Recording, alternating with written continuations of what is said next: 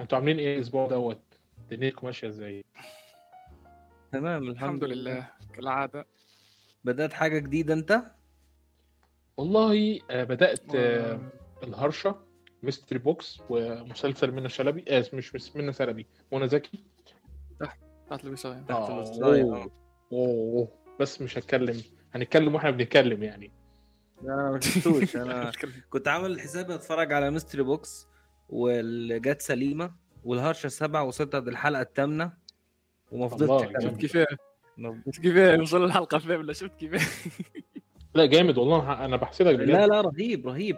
الإخراج فيه جبار يا عبد الله. الإخراج رهيب. الإخراج الإخراج في في الهرشة السابعة أنا في قلت لك الإخراج في الهرشه السبعه أنا مش متفرج عليه وشفت لقطات على الإنترنت الإخراج- رهيب الإخراج بصراحة صدمني. الإخراج يعني. في الهرشة السبعة خير من إخراج مسلسلات أجنبية تفرجت فيهم آه والله والله مانيش. نسيت والله والله عندنا عندنا المواهب والله إحنا واثقين في والله يا عبد المخرج؟ لكريم كريم الشنوا الشناوي هو من الشناوي، هو من رهيب المخرجين الموجودين حالياً في فان. للمخرج ده لا هو من أهم المخرجين الموجودين حاليا خاصة في المسلسلات في السينما يعني آه، عملت عليه بحث في السينما ما قدمش حاجة اللي تبرزه. برشا أما في مسلسلات- المسلسلات مسلسلات هو- قدم إيه غير الهرشه السبعه آه، حاجة حاجة فيها تقريبا؟ حاجة فيها زيزي في الأخير آه، نسيت. الاسم آه آه خلي بالك من زيزي. هذاك آه. آه، والحاجة والحاجة اللي لفتت نظري إنه عنده آه، عنده طاقم عمل ديما يخدم معه يخدم ديما مع أمينة خليل يخدم ديما مع علي قاسم. لا لا هو لسه شاب لسه شاب هو بس الكيمياء بتاعته ماشية معاهم أي أما مضبط ده جيل يعني طالع يعني كده. ال- الطاقم نتاعه يعني فما أكيد ديما يخدم معها أصل أقول لك حاجة أقول لك حاجة اسمها. إيه الممثلة اللي مثلت معاه في مسلسلين أمينة خليل أمينة ديت خليل. أنا عرفت إنها مختلفة لما شفت دورها في في فيلم كنت في السينما بتفرج على فيلم لابن عادل إمام بيتكلم تقريبا اسمه 40 حمد لص. 40 حرام المهم ناسي كان بيتكلم كده كان فيلم حديث شوية كانوا بيستخدموا فيه ال slow motion؟ كتير. آه الله عليك بتاع بغداد آه. لسه بغداد. المهم كان كان فيلم بدان بس الأكتر حاجة اللي فاتتني ان امينه خليل كانت لابسة بتاع جلد كأنها واحدة جاسوسة جاية من فيلم أجنبي. عرفت إنها عايزة تقدم حاجة مختلفة بالرغم إنها مش عاجباني كممثلة جدا. هي شخصيا ما عندهاش الموهبه هي بتجتهد بس ما عندهاش هي الموهبه ما بتعرفش تمثل قوي أنا معاك بس هي في الهرشه السبعه بصراحة عجبتني خالص. لا لا هي بتجتهد هي بتجتهد أنا شفتها. طورت من روحها برشا طورت من روحها برشا أنا في الهرشه السابعة شايفها يمكن شايفها أحسن ممثلة في, في رمضان من اللي شفته لا يا أنا، راجل لا لا لا منى. زكي لا بالعكس تحت الوصاية؟ راجل حرام عليك. قلت لك من اللي تابعته أنا حاليا يعني. آه لا لا اصبر بس شوف تحت الوصاية. أول حلقة وأنت هتعرف إن منى زكي السنة دي هتكتسح أي جوائز موجودة في أي مهرجان عربي. عايز. أفهم بس إيه قصة ال الوصاية ده؟ اسمه إيه؟ تحت الوصاية بص. هي؟ عبارة عن آه، منى زكي آه. بتهرب من ال... بص الحلقة الأولى أنت مجرد ما تبتدي بيها وتخلصها تفهم الدنيا كلها ماشية إزاي لكن لو بديت هتفتكر إنها بتهرب من بيت جوزها بينما هي بتهرب من بيت عيلة جوزها مش من بيت جوزها لأن جوزها ميت ولما راحت عند القبر بتاعه وبعد ما خرجت من البيت هتفتكر ان مثلا راح عند أبوها حماها لكن طلع ده قبر جوزها هربت بعيالها ليه آه ليه اسمها إيه دمياط تمام ولما هربت بعيالها لدمياط في مهنة جوزها كان بيشتغلها في اسكندرية. فطبعا عندها عيلين ولد وبنت. البنت لسه بترضع والولد بيتحمل مسؤولية الدنيا دي. المهم آه طبعا بحرق عليكم حلقة أولى بس. أنا مش هعدل أي كلام غير عن الحلقة الأولى بس. فالمهم بنعرف بعد كده إنها دفعت فلوس لواحد عشان يسرق المركبة اللي جوزها كان شغال عليها صياد. ويا سلام بقى أنا واحد من بورسعيد. فاهم فالموضوع داخل دماغي قوي جدي كان صياد وعيلة والدتي تقريبا عيلة والدتي من كل الأصناف والأنواع وكل الأسامي الأخرانية لأنهم شوية عائلات في بعض كده كلهم صيادين. فأنا بقى الموضوع جاي على مزاجي آه شيخ الصيادين والعائلات والشغل ده. فهم وكمان في دمياط جنبي مش بعيدة. ما بقول لك حواليك آه. أنا بص. أول لما ف- شفت البوستر ومنى زكي ولابسة حجاب قلت بس طريقة بقى كله قال كده. وكده أنت فاهم؟ أي والله عليك. آه والله كله قال كده. كله آه. قال كده. كله قال نيلي نيلي كريم السنة اللي فاتت. والحمد لله إن منى زكي قررت إنها تاخد ال- الجانب الحقيقي اللي هو آه صح لسه بحكي لك. فالمهم لما راحت دمياط دفعت الفلوس للولد اللي جاب ال- المركبه وبعد كده بتتعامل عايزة تدهن المركبة بقى في يوم وليلة عشان تلحق آه لا في ليلة واحدة عشان تلحق الصبح لما يدوروا عليه ما يلاقوهوش وتمحي اسمه والحاجات دي. آه المهم آه طبعا هي بقى ست لسه يا عيني آه، بتبتدي في عالم الرجال. وطبعا ما بي يعني إيه فاهم؟ زمان's وورلد الأغنية بتاعت 32 هي دي اللي بتيجي في دماغي كل ما أشوف مين منى زكي قاعدة شغالة وسط عالم الرجال. قد إيه هو قاسي؟ قد إيه هو صعب؟ وقد إيه أنت لازم تتعامل فيه بشدة وما تديش الأمان بقوه فهو آه، اتغدر بيها لسه في أول حركة. إنها المفروض تكمل جهاد المركب لوحدها لأن المعلم اللي أخذ منها فلوسها آه، هددها واخدها على قد عقلها واخد بعضه ومشى. وطبعا آه، شغل بقى تفاصيل. تفاصيل التفاصيل وأنا أعتقد إن تفاصيل التفاصيل اللي مكتوبة داخل المسلسل ده أرجع آه، ال- العمل فيه للأخوين دياب آه، شيرين دياب ومحمد دياب طب هو مين المخرج؟ الاثنين لا مخرج آه، تحت الوصاية ما أعرفش لكن آه، آه، ممكن أدور عليه دلوقتي لأن أنا ما فكرتش في المخرج الإخراج كويس لكن آه محمد شاكر خضير ما أعرفش مين محمد شاكر. خضير تعرفه؟ هو آه اسمه محمد شاكر خضير. أنا ما اهتمتش. تمام؟ وطبعا هم ثلاث إخوات عندنا أساسا أساسا آه من عيلة دياب هم اللي شغالين في الليلة دي كلها. وشغلهم دايما كويس. لما بيكونوا مع بعض آه بيكونوا لوحدهم. آه بشكل عام تاني وأخرج برامج زي خطوات من الشيطان. المخرجين آه، من المخرجين كل أسبوع يوم جمعة حاطينه. آه م- ممكن بس أنا شفت بشكل عام طالما إن هو اشتغل في خطوات الشيطان ورحلة اليقين فانا شاكك أنا شاكك إن اسمه إيه موجود في في الفريق المنتجين بتوع ال- المسلسل ده. آه اسمه إيه؟ بتاع خطوات الشيطان يا جدعان.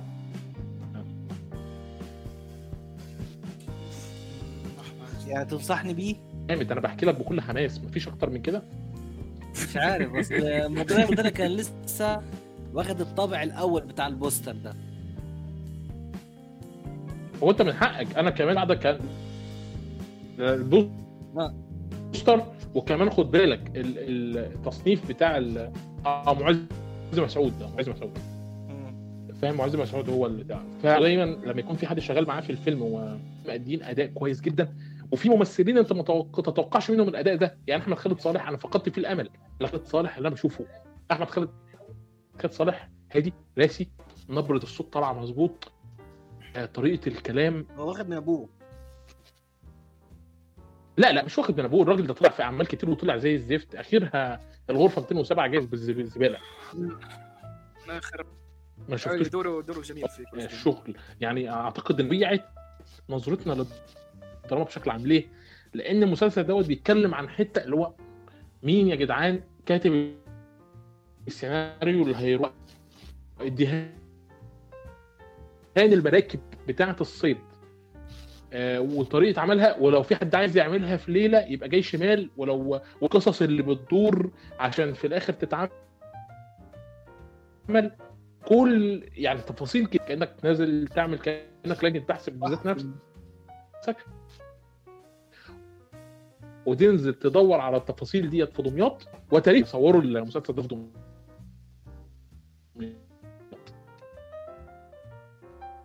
بجد.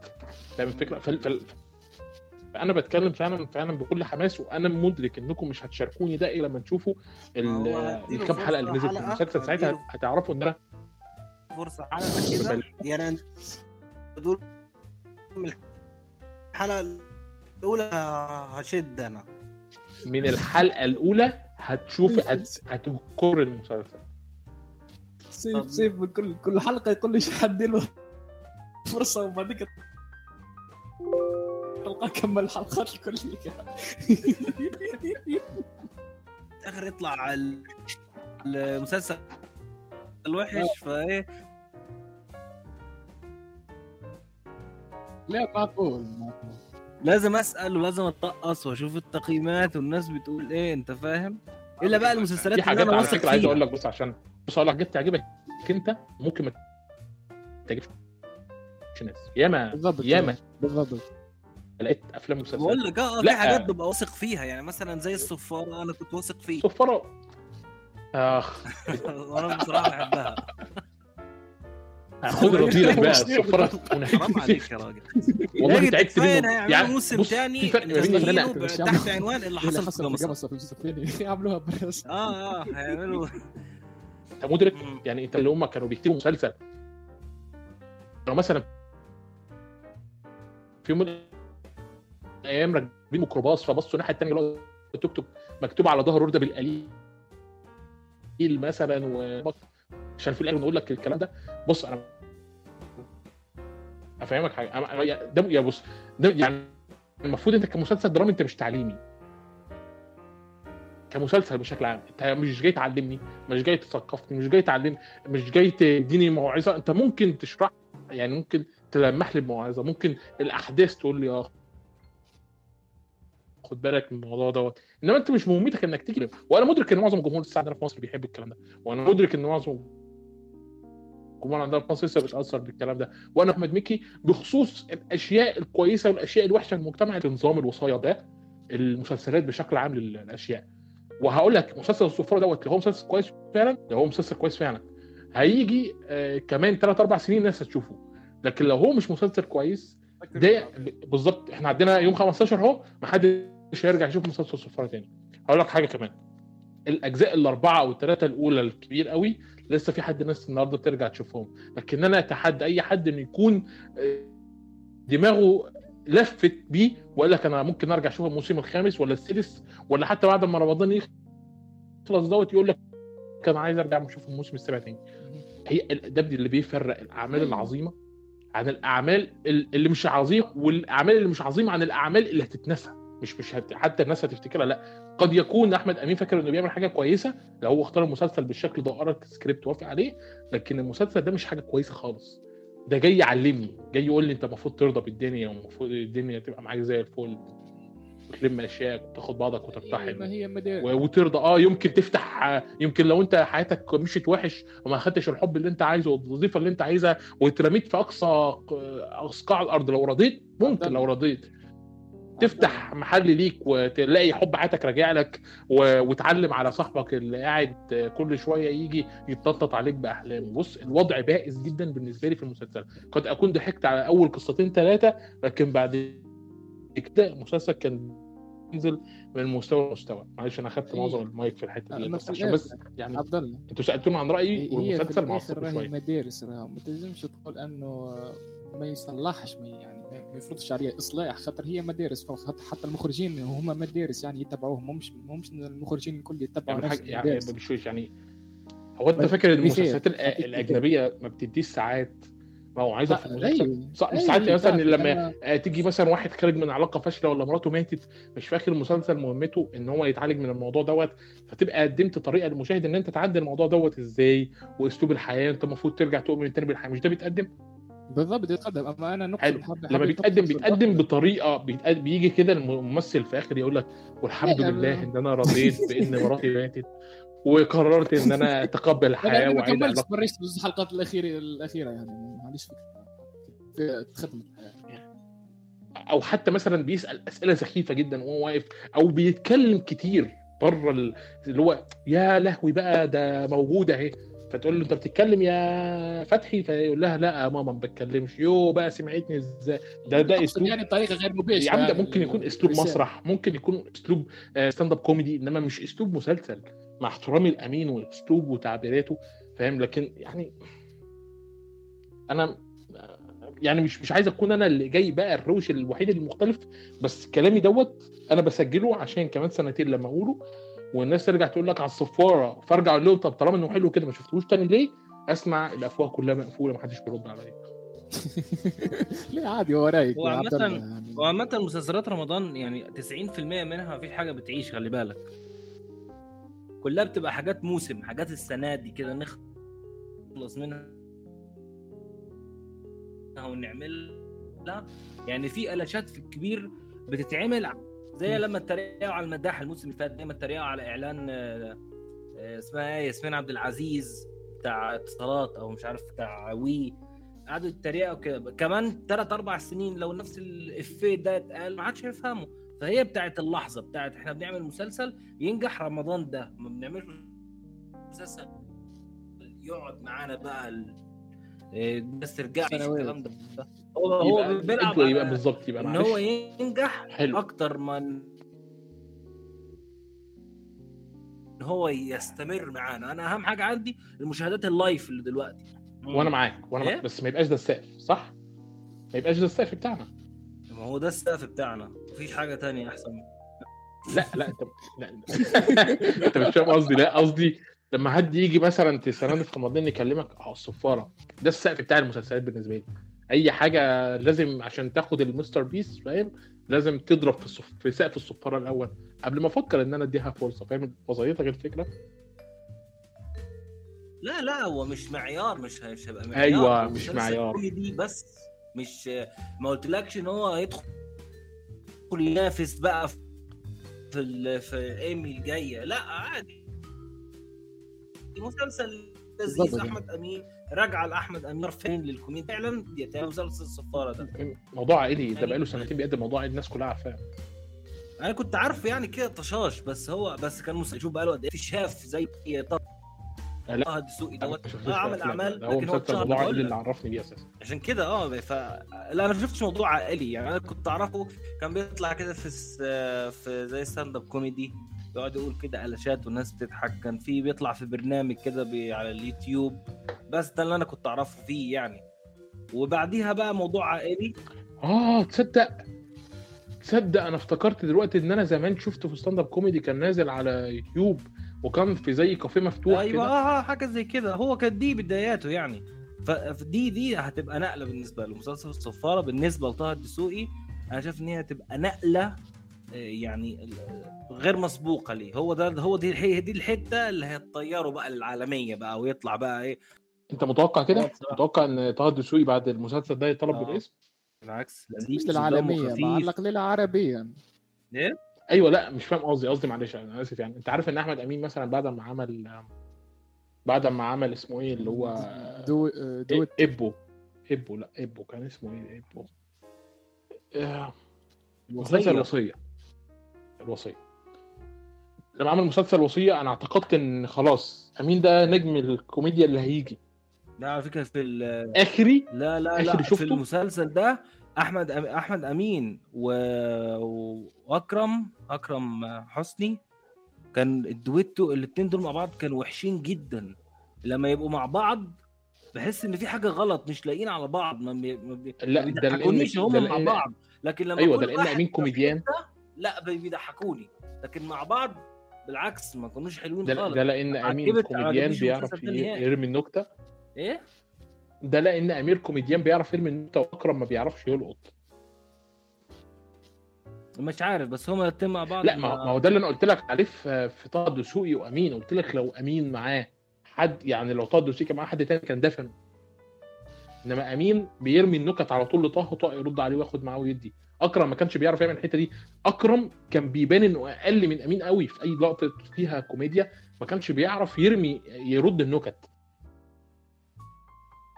طب اتفرج على حاجة جديدة من ال- الدفعة الجديدة دي؟ ما اللي آه، مرا- مراهن على الصندوق. بال trailer عجبني كيف تفرجت؟ ال trailer كاو تفرجت فيه. اتفرجت آه، عليه لا ال trailer. ما شفتوش يعني؟ ما شفتوش. آه، شفت أنا الصندوق حلو البرومو. البرومو بتاعه يعني. الصندوق حلو شفته أنت عبد فكرة. الله؟ آه شفت أربع حلقات. حلو. تحفة تحفة. فوق بص هو مش تحفة قوي لا بص عشان بس أكون واضح يعني. هو مش تحفة قوي بس الحاجات اللي بتكافئك جوه المسلسل؟ أكثر من ال- من ال- السلبيات. أكثر من السلبيات اللي هتلاقيها جوه المسلسل. دي نقطة. النقطة الثانية إن هو بيلقط حاجات بتروج حقيقية. بتروج له قبل رمضان بشهرين تقريبا. هو مش وحش. لا لا هو كويس جدا. بس. ده أكتر حاجة أكتر حاجة مستغربها هو حاسس إن داش بيحرق نفسه. مش عارف ليه. آه كنت أنا كنت متأمل خير في داش يعني من ان هو من الجيل اللي هيشيل السينما. لكن يبدو كده آه، انه المخرج هيحرق بتاعه. ديشا إيه؟ المخرج بتاعه ديشا لا داش ممثل. ممثل شاب صغير في السن كده. آه اي. عرفت عرفت ف... فأنا كنت مت... متأمل في أحمد داش إن هو هيشيل جزء من اللي هيشيله يعني. بس هو بيحرق نفسه بدري قوي أنا مش عارف السبب. ممكن يكون الفلوس ممكن يكون حاجة تانية. لكن آه، بيطلع في أعمال كتير وبنفس الشكل تقريبا اختلافات بسيطة بس. آه، بس هو عنده قدرات تمثيلية كويسة يعني. دي النقطة. النقطة الثانية كان عندي مشكلة. يعني أساسا في أول حلقة لما أنت تشوفهم بيبدأوا يحلوا اللغز هت... هتقول طب إيه الدافع بتاع حلهم للغز لما بتوصل للحلقة الرابعة الدوافع دي كلها بتتشرح. ليه؟ لأن الدافع مش مهم لأن دول شباب في مرحلة ما في حياتهم بيعانوا من مشكلة كبيرة والمشاكل الكتير دي هي اللي بتخليهم يقبلوا إنهم يدخلوا في اللغز عشان يهربوا من الحياة اللي هم فيها. يعني هي بس- القصة إن هم شافوا صندوق وفتحوه وشافوا فيه حاجات غريبة من غير حرق ها؟ يقول لي آه. القصة من غير حرق. لا لا ده مش حرق ده ده عايزين ده يكتشفوا حرفيا. ده حرفيا تحري... ده حرفيا تع... آه، تعريف القصة ذات نفسها. هي كده بالظبط.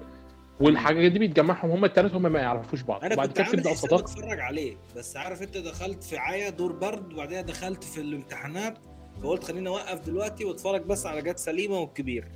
لا لا انت ربنا معاك. في مسلسل حلو قوي لو. أنتوا عايزين تتابعوه أجنبي لسه خلصان على Apple TV Plus اسمه Hello Tomorrow كوميدي وخيال علمي. كويس جدا. بيرجع للستينات بس في أجواء خيال علمي شوية. آه، Hello Tomorrow آه أفضل كتير من مسلسلات عربية موجودة دلوقتي يعني. ف آه، كل دوت أنا بشرح لك. أهم حاجة إن الفكرة إن جزء كبير من ال من من طريقة حلهم للغز هو إنهم بيحلوا حاجة في حياتهم. بس ده مش مرتبط بشكل مباشر باللغز لا اللغز ده قصة وحياتهم قصة بس التوازن الكويس جدا آه، ما بين mystery box و وال-. هو. مش الغموض بس لكن التوازن المهم ما بين طبيعة حياتهم وبين اللغز صحيح دوت. بيقع شوية في الحلقة الرابعة لما داش بيخرج بره المعادلة بس عشان الحياة بتاعت داش كانت عايزة تاخد آه، مسافة أكبر بص بقى الحاجتين دول كلهم بيجمعهم حاجة مهمة قوي.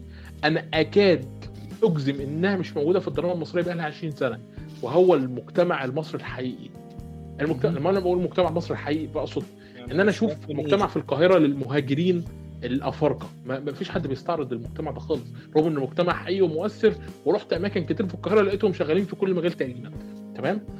آه وبالرغم إن عندنا سكان سود في مصر بس للأسف يعني إحنا الدراما عندنا بتحب البيض بس. يعني واحد أساسا ممثل زي اللي بيمثل في الكاتبة السبعه دوت أبو اللي مثل بتاعة الشيطان قبل كده ده أساسا يقعد في البيت لو في أي مكان تاني في العالم بيحترم نفسه. آه اسمه إيه يا ربي؟ فاهم؟ فاخيرا بنبص على المجتمعات دي أخيرا لما ندخل مستشفى حكومي رغم إن آه، ألاقي الحيطان متكسرة ومعاملة الممرضين معفنة وقذرة والكلام ال- البسيط فاهم الفكرة؟ يعني ما بنطلبش كتير بنطلب أساسيات في إظهار المعاناة بتاعت الواقع اللي. إحنا عايشين فيه مش حاجة غريبة يعني. أيوه بالظبط. الواقع. الواقع بس. كمان فكرة ارتباط إن في آه، ناس شغالين في هذا العالم معتمدين على تمويل الجمعيات الخيرية لمشاريعهم. ولحظة ما التمويل ده بيقع في ناس فعلا ما بتلاقيش تاكل ولا تشرب ولسه في ستات محجبة حجاب طبيعي جدا في العالم وحجاب فلاحي شوية وحجاب إخواني شوية. الحاجات الأساسية أقسم بالله اللي بتتمحى من أي دراما متقدمة في الدراما دي وبشكل مخليني مستمتع وأنا بتابع العمل بالرغم من إن في جوانب كتير. وخد بالك مع إنه في بداية المسلسل أول حاجة بيستعرضها لك هي الطبقة العالية. الطبقة اللي معاها فلوس وبتعمل حفلة آه، كلها أغاني أجنبي والشباب روش وكل حاجة. لكن من خلال حياة الثلاث شباب دول أنت بتروح بتروح كمان للمقابر والأماكن العشوائية. في في حاجة غريبة في طبيعة المسلسل. تشعر كده وأنا وأنا أنا بقول الكلمة دي ومش عارف أتحمل عليها مسؤولية لكن تشعر إن ال- السنة ديت قبل ما الأعمال تبتدي الرقابة رفعت إيدها شوية عن طبيعة مصر. اللي بتظهر في الأعمال. لأن يبدو كده ان في انفصال كان أو كان في انفصال ما بين المسلسلات بتظهر إيه ومصر عاملة إزاي. ولكن. يبدو كده إن السنة دي مصر ظاهرة كتير شويتين في الأعمال. بس يعني هو دوت اللي أنا أنا أنا. مراهن أنا بنحب نعطيه فرصة أول حاجة من بكري يعني كنت باش نشاهده يعني على جيب آه، علي قاسم ممثل. خاطر عجبني ياسر في الهرشة السابعة وكيف باش يمثل يعني. الصندوق. بص علي قاسم آه، أنا هقول لك سر و... ومش عارف أنت بس لما تشوف ال- ال mystery box آه، هتلاقي إن علي, علي قاسم أكتر شخصية أنا مرتبط بيها عاطفيا أه نحب نحكي عليه ما نحسه مظلوم اعلاميا ما نعرفش عليه ما ما شفتوش ما أعمال. كتير عشان هو. هو أصلا مش عامل أعمال برشا يعني هو عامل ثمانية أعمال وأربع أعمال منها عاملهم مع كريم الشناوي يعني هو أصلا مش عامل برشا أعمال مازال يعني جديد على الميدان وحاسه مش لاقي التقدير المناسب خاصة على على الدور اللي عمله في الهرشه السابعه يا عبد الله زوج مشاهد في الحلقة التاسعة والحلقة العاشرة. والله أوسكار. على فكرة مش معترض. بالعكس أنا أقول لك حاجة. بتاع أوسكار. عملهم أنا من. التاسعة أنا والحلقة يعني العاشرة. المسلسلات العربية اللي أنا بتابعها الهرشه السبعه أنا عامل حسابي إنه يبقى كأنه مسلسل في ال... في النص الثاني من رمضان. فاهم؟ يعني لا ده آه حسابي خلاص. بدأ في. النص فعلا مش أول رمضان. الهرشه السبعه آه. هو بدأ من الأول بس أنا لما إيه، تابعته متأخر يعني لا مش يعني كملوا يعني يعني بدا. يوم 15 رمضان آه. ما بداتش من أول يوم رمضان الهرشة بدأت لأن إحنا. النص آه، الثاني نختموا- النص الثاني من. رمضان ما فيهوش حاجات كتير إنما النص آه. الأولاني كان مدعوك وكلها حاجات وحشة إيه والله فما حتى. في النص الثاني يا سيف فما برشا اعمال فما أيوة، تغيير كتير. تغيير تغيير بيكتب جو أي تغيير جو بتاع منى شلبي آه، تحت الوصايه الصندوق آه، بتاع تغيير جو في حد. شافه؟ تغيير جو لا. بس آه، كلهم بيشتموا في تغيير جو يعني. أنا مش أنا مش هو. منى شلبي يعني. كوي. هو صحيح أنا عايز أسأل سؤال بس عشان أنا مش مهتم بالقصة دي بس عايز أعرف هو فعلا وقفوا عرض إكس لارج في عرض إيه؟ وقفوا عرض مسلسل إكس لارج بتاع محمد سعد؟ اكسلانس اكسلانس آه اكسلانس مش- معلش. مش عارف بس لسه في حلقة جديدة نازلة النهارده تقريبا. مش عارف. شفت؟ أنت الفيديو بتاعه لما كان بيتخانق؟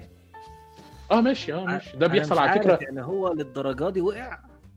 يعني لا لا لا بشويش بشويش بس عشان نكون واضحين مع نفسنا. سواء محمد سعد بقى أو مش محمد سعد. أنا مش فارق معايا مين اللي كان في الفيديو ده بس ده اللي بيحصل في أي سيت كوم عندنا في مصر أو في العالم بشكل عام. ما عدا في العالم النبرة بتبقى أخف شوية. مش عارف. بس بس أي وقفوه، مكان يعني أي ست. المسلسل. لا لا ما لغوش المسلسل. في حلقة جديدة نازلة أهي. مش عارف. لو لغت الم... أهو لسه الحلقة 19 نازلة النهارده حرفيا. لو لغت المسلسل يبقى الإنتاج قرر ان هو ما بيجيبش فلوس كفاية والغيه بس. آه. فاهم؟ إنما بس أنا عايز أقول لك حاجة عشان سواء محمد سعد أو غير محمد سعد أنا مش هاممني. أنا ما بتفرجش على إكس لانس ومحمد سعد أساسا في آخر كام سنة ما قدمليش حاجة إن أنا أدافع عنه بيها. لكن كنز ده اللي الزعيق والشتيم والصريخ ده بيحصل في أي ست في العالم. أيوه أنا فاهم أنت تعرف يعني جزء إيه؟ من هي جت حاجة جت في حاجة. يعني هو اتخانق مع المخرج ومشي وبعدين المسلسل مش حلو. في ناس ما كملتش الحلقة الأولى وهو راج- مراجع لي بشخصية قديمة ظهرت في فيلم كركر شوف من كام سنة علشان خاطر يبين إن هو بقصة جديدة خالص. فعارف أنت عوامل كتير خالص هي اللي خلتني أقول إن هو للدرجات دي وقع. هو الخبر بتاع إن المسلسل بتاعه اتلغى فلا معلش ده محمد سعد برضه. لا لا آه، للدرجه دي واقع ده أنا واثق من الحكاية دي هو واقع واقع يعني ما فيش أي كلام على الموضوع دوت. لكن آه هل محمد سعد هيتلغى له مسلسل في نص الموسم؟ لا لا ما بتحصلش. طب أنا هقول لك حاجة بقى خد دي. المسلسل أساسا أنا أعرف ناس في القاهرة بتشوفه. العائلات في القاهرة بيحبوا مسلسل إكس لانس قوي وبيحبوا محمد سعد ما بيحبوش اكسلانس آه أيوه بالظبط. يعني بيحبوا محمد سعد اللي بيظهر في إكسلانس هما بيشوفوه فرحانين قوي باللي بيتقدم. بس إيه حصته وسط الدراما السنة دي؟ أنا ما أعرفش ومش مهتم. وللأمانة يعني آه لو لو مسلسل محمد سعد ده اللي بيتعرض وبيتشاف فانا يعني عندنا مشكلة كبي- كبيرة قوي في طبيعة الكوميديا اللي بتتقدم. عندنا في مصر. يعني آه لسه بدري علينا خالص. إيه أعمال يتعدوا على الأصابع الأعمال الكوميدية. بص اصل أقول لك حاجة يعني. عشان برضو ما زق- يعني بص أنا هنا زعل الناس بس إيه الفرق ما بين إكس لانس ومسرح مصر؟ مسرح مصر بيضحك. يا شيخ بيضحك أحلف كده بالله إنه بيضحك. آه يا عم كفاية علي الربيع. طبعا علي ربيع بيضحك قوي كده أمال ما ننجحش في الدراما أول كام؟ موسم أول كام موسم ليه أو أول كام مسرحية كده كان حلو. لكن الأخيرة دي بطلت أتفرج يعني ما أعرفش هي حلوة ولا وحشة أساسا. آخر آخر سنتين آخر حاجات عملوها آخر سنتين ما اتفرجتش عليها. ما أعرفش إيه إيه ال- المستوى بتاعهم. لكن قبل كده كان لذيذ يعني. أعتقد إن جزء من نجاح مسرح مصر بشكل عام هو إن ما كانش في مسرح عندنا في مصر. أيوه ممكن. اللي هو بس بقى- ناس يعني جيل كامل عمره ما دخل مسرح وشاف مسرح. بالظبط. أول ما لقى حاجة بتقدم له مسرح دخلها فرح. نجحت ولسه بيشغل بيحاولوا يشتغلوا على النجاح لحد دلوقتي. بس الممثلين بتوع مسرح مصر فين؟ ومين بيرجع يتفرج على مسرح مصر تاني؟ مش فاضيين أصلا بتوع مسرح مصر. كل واحد بقى مرمي في عمل. بالظبط. ليه؟ وفي عمل إيه؟ كشخصيات جانبية مش أساسية. على عربي مثلا كان لازم كل سنة ما هم كانوا واخدينه كوبري أصلا. هم كانوا واخدينه كوبري. باقي بس علي ربيع لوحده كان بينزل له مسلسل بطولته. إيه اللي حصل من 2019 ما فيش حد بيسمع عنه ليه؟ مش عارف. ليه؟ لأن هو كده هو هو دوت المستوى اللي عندنا. إن تبقى يعني اعذرني أنا آسف لكن المستوى اللي عندنا في مصر في طبيعة كتابة الكوميديا والأعمال هو إنك تبقى محمد سعد تظهر كام سنة وتختفي. وفي الآخر بقى تفضل تجاهد بقى طول حياتك. في الآخر مثلا ممكن لما تكبر شوية وتنضج فنيا ولو اني بتخيل يعني إن علي ربيع عمره ما هينضج فنيا زي محمد سعد. محمد سعد أساسا متأسس مسرح. تمام؟ آه علي ربيع آه، محمد سعد مثلا ممكن يطلع في الكنز الناس تنبهر. بس يرجع تاني للإكسلانس. على أساس كده إن هو بيراهن يعني. فاهم الفكرة؟ وممكن منصة زي Viu راحت اخذت حقوق نشره رسميا على آه، التطبيق الرسمي بتاعها. فاهم؟ لكن آه، لكن آه، الاعمال الكوميديه عندنا في مصر في حالات يعني هقول لك حاجة. في عمل كوميدي نازل اسمه جيت سليمة بتاع اسمها إيه يا ربي؟ جت سليمة. آه دنيا سمير غانم دنيا سمير آه. بتفرج عليها. وصلت الحلقة الرابعة. والله؟ عندك؟ حلو يا حلو. آه حلو حلو. آه، فكرة أنا اتفرجت على خمس دقايق وخرجت. اصل بص آه، آه، أنا بعد خمس دقايق من والله ست دقايق. سبع أنت دايما بتقول لي دخلت أشوف الفيلم اي والله أول 10 هقول لك هقول لك هقول لك. هسألك سؤال وتجاوبني بجد. هسألك سؤال وتجاوبني. ولا 10 دقائق يا عبد سندريلا؟ سندريلا ولا مش سندريلا؟ أيوه سندريلا بس هو بيحاول يعمل لك حالة تعاطف أول 10 دقائق بس. أنت لسه ما عرفتش إيه اللي حصل. سندريلا ولا مش خمس سندريلا؟ دقائق خمس يا دقائق عم. ده الإنترو. يا عم س- سندريلا ولا مش سندريلا؟ يا حبيبي آه سندريلا بس بس خلاص، أنت بص، ما أنا ماليش في حاجة. أقول لك حاجة أقول أنا ببقى عارف خمس نفسي. دقائق على مسلسل يا عم الحاج. 15 حلقة؟ يا عم الحاج أنا عارف نفسي. جو سندريلا مش بتاعي. مش جو سندريلا يا ابني بقول لك خمس دقايق وبتروح عالم تاني خالص. ما بنرجعش إحنا لمصر إحنا بنبقى بره مصر أصلا. بتسافر حتة كده ممكن ألف و ألف إيه سنة 100 ميلادي حاجة قديمة قديمة خالص في العصر الحجري تقريبا أنت شفته أمين؟ آه، بتاع دنيا سمير غانم آه شفته؟ لا لا هم نزلت مش سامع مانيش. مانيش قلت لك ما, ما شفتوش أما ومانيش باش نشوفه ظهر لي مش نركز. أكثرية على الصندوق وتحت الوصاية وتغيير جو هذوما ثلاثة مسلسلات مش نركز عليهم. لا شوفوا كذا اتفرج على أول حلقة واحكم اي لو لو لقيت الوقت إن شاء الله نعمل اللي تم. نشوف ده. آه، طب ما تحكي لنا شوية كده طيب على احكي لنا شوية كده على جيت سليمه بيحكي عن إيه بالظبط هو قصة كده اللي هو ت- ملك بيت... جات له واحدة أو جات له مثلا اللي هي العرافة وبتتنبأ بحاجة معينة الحاجة دي لو حصلت في واحد من الشعب هيقتله هيقتل الملك ده. الملك ده مين بقى؟ آه، خالد الصاوي. عسل عسل. بحبه. خالص الممثل ده وفي كلنا نحبه المسلسل- تساوي في الممثل في المسلسل برضه تمثيله لذيذ خالص. وكل شوية يقعد يهزر كده. آه، زين دايماً- عندك المشكلة يا سيف خالد الساوي. خاطر الفترة الأخيرة عنده مشكلة في في نبرة الكلام ال- كيف يخرج الحروف المخارج. لا هو ده مخارج اسلوب الحروف. ده لا ما. كانش ما كانش هكاك يا سيف. في السنوات الاخرى في ال- آه، في ال- في السنوات الأولى كان ما- عمره ما مثل كوميدي تقريبا. كان دايما أكشن ودايما كده تلاقيه يا ما شرير. ما, ما, ما خالد لاحظت عليه ظهر لي ما نعرفش أكشن. هو هو ما نعرفش مرض ولا هو كيكة ولا ولا لا لا كبر كبر لا، لا، وسلم الرايه. قوي يعني. نرجع لموضوعنا الحلقة السابعه كنا في مع كريم أنت بتقول بقى إنه كان. مخرج مش موجود في مصر حضرتك؟ إيه؟ أنت بتقول إن مخرج مش موجود في مصر مخرج الهرش السبعة صح؟ إزاي؟ مش فاهم. في في زومبي ولا في مش فاهم. أ- قصدي إن كان موجود في مصر يعني كل الكلام ده عشان يعني ما هوش. ظاهر يعني ما ما ظهرش يعني. موجود منهم كتير آه ده اللي فتح الموضوع صح آه.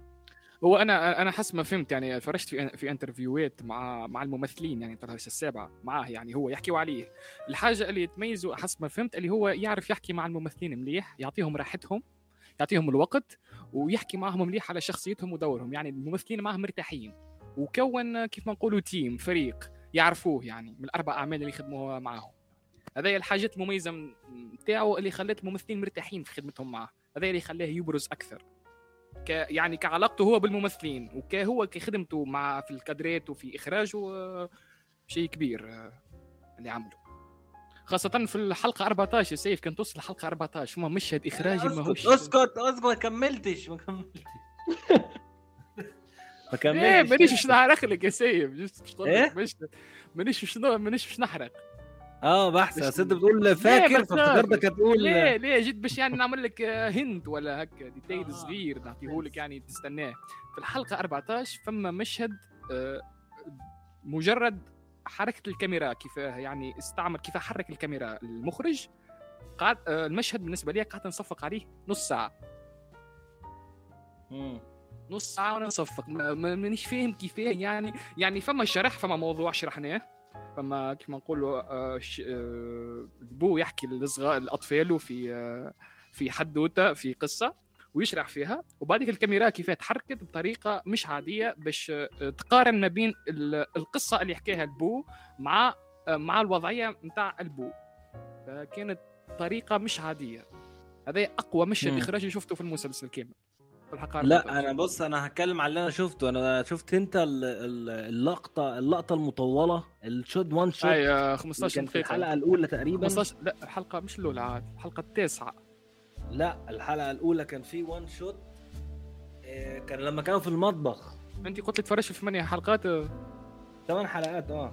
ما أنا يستنى فيك في الحلقة التاسعة وان شوت 15 دقيقة حوار بس. حوار حوار 15 دقيقة كهو. لا حوار. خلينا في اللي أنا شفته. اللقطة اللقطة كانت رهيبة. عارف دخل المطبخ بعدين طلع من المطبخ بعدين راح قدام الباب.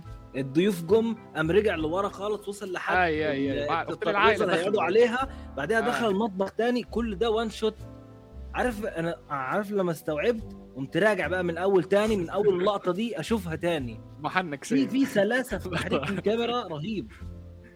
أي أي ومزلت مش. تشوف المشهد في الحلقة التاسعة وان شوت في آخر الحلقة التاسعة 15 دقيقة حوار. حوار مش بالكلام هو حوار بالنظرات بالتفاصيل الوجه بشيء رهيب شيء رهيب. وأنا بصراحة آه. أي حاجة للمخرج ده أنا هتفرج عليها وأنا أبص من غير ما آه، ديجا باش نرجع للمسلسل اللي قلت له لعبد الله عزيزي هذاك نرجع نشاهده. مثل فيه محمد ممدوح.